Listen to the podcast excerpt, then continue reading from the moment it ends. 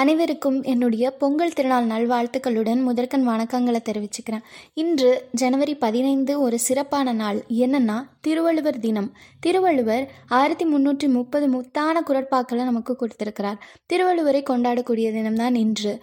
ஜாதி மதம் இனம் மொழி கலாச்சார பேதம் இல்லாமல் உலக மக்கள் அனைவரோட வாழ்வுக்கும் பொருந்துற வகையில் அமைஞ்சிருக்கிறதுனால உலக பொதுமறைன்னு சொல்கிறோம் தமிழர்கள் தமிழ் தெரிஞ்சவங்க அப்படின்னு பெருமிதம் கொள்ளக்கூடியதற்கு திருக்குறளும் ஒரு முக்கியமான காரணம். அதில் சந்தேகமே இல்லை. அறத்துப்பால் பொருட்பால் காமத்துப்பால்னு மூன்று பால்கள் ஆயிரத்தி முந்நூற்றி முப்பது குறள்கள் நூற்றி முப்பத்தி மூன்று அதிகாரங்கள் இருக்குது அதில் வாரம் ஒரு அதிகாரம் அதில் இருக்கிற பத்து குறள்களும் அதோட பொருள்களோட படித்து உங்கள் கூட பகிர்ந்துக்க போகிறேன் யாருடைய உரை சிறந்ததுன்னு பார்க்கும்போது திரு கலைஞர் மு. கருணாநிதியோடைய உரை வள்ளுவர் வாழ்ந்த காலத்து நம்பிக்கைகள் பண்பாடுகள் வள்ளுவரின் பார்வைக்கு மாறுபடாம குரல்ல அவர் கையாண்டிருக்கிற சொல்லுக்கு இதுவரை உரை ஆசிரியர்கள் கண்ட பொருளை விட தமிழ்ல அதற்கு நேர்பட இன்னொரு பொருளும் உண்டுன்ற உண்மையை கலைஞர் உரை உணர்த்தும். முதல் அதிகாரம் கடவுள் வாழ்த்து. அதை கூட வழிபாடுன்னு குறிக்கிறார் கலைஞர். வள்ளுவர் கடவுள் நம்பிக்கை உள்ளவரா கடவுள் மறுப்பாளரான வாதத்திற்கு கூட சிக்க வைக்காம கடவுள் வாழ்த்து என்னும் முதல் அதிகாரத்தை வழிபாடு என்று குறிக்கிறார். பால் அறத்துப்பால் இயல் பாயிரவியல் அதிகாரம் கடவுள் வாழ்த்து குரல் ஒன்று.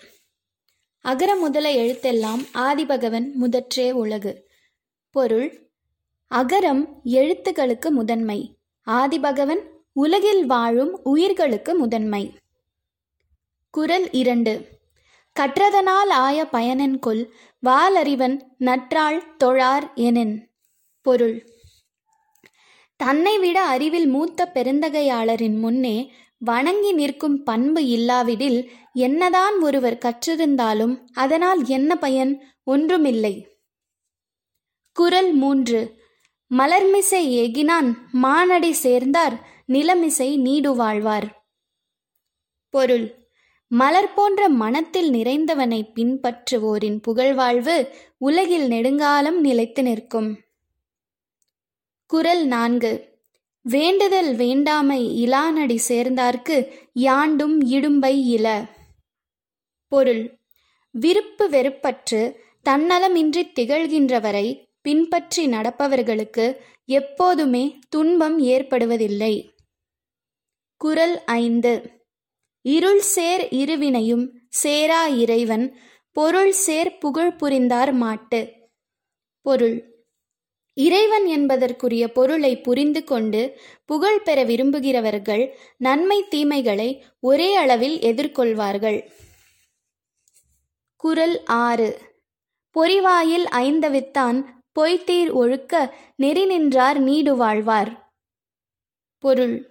மெய் வாய் கண் மூக்கு செவி எனும் ஐம்பொறிகளையும் கட்டுப்படுத்திய தூயவனின் உண்மையான ஒழுக்கமுடைய நெறியை பின்பற்றி நிற்பவர்களின் புகழ்வாழ்வு நிலையானதாக அமையும்.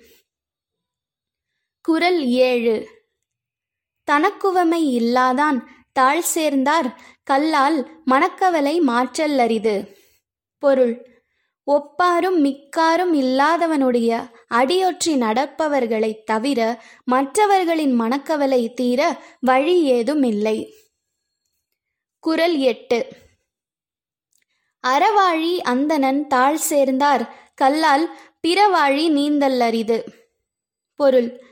அந்தணர் என்பதற்கு பொருள் சான்றோர் என்பதால் அறக்கடலாகவே விளங்கும் அந்த சான்றோரின் அடியொற்றி நடப்பவர்க்கே அன்றி மற்றவர்களுக்கு பிற துன்பக் கடல்களை கடப்பது என்பது எளிதான காரியம் அல்ல குரல் ஒன்பது.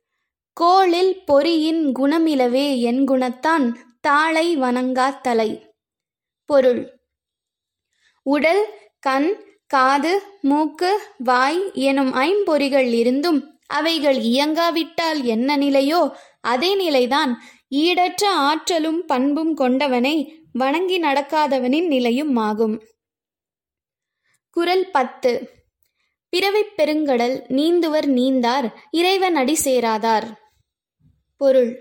வாழ்க்கை எனும் பெருங்கடலை நீந்திக் கடக்க முனைவோர் தலையானவனாக இருப்பவனின் அடி தொடர்ந்து செல்லாவிடில் நீந்த முடியாமல் தவிக்க நேரிடும்.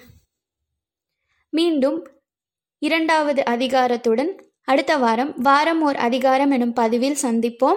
நன்றி வணக்கம். தொடர்ந்து கேளுங்கள்.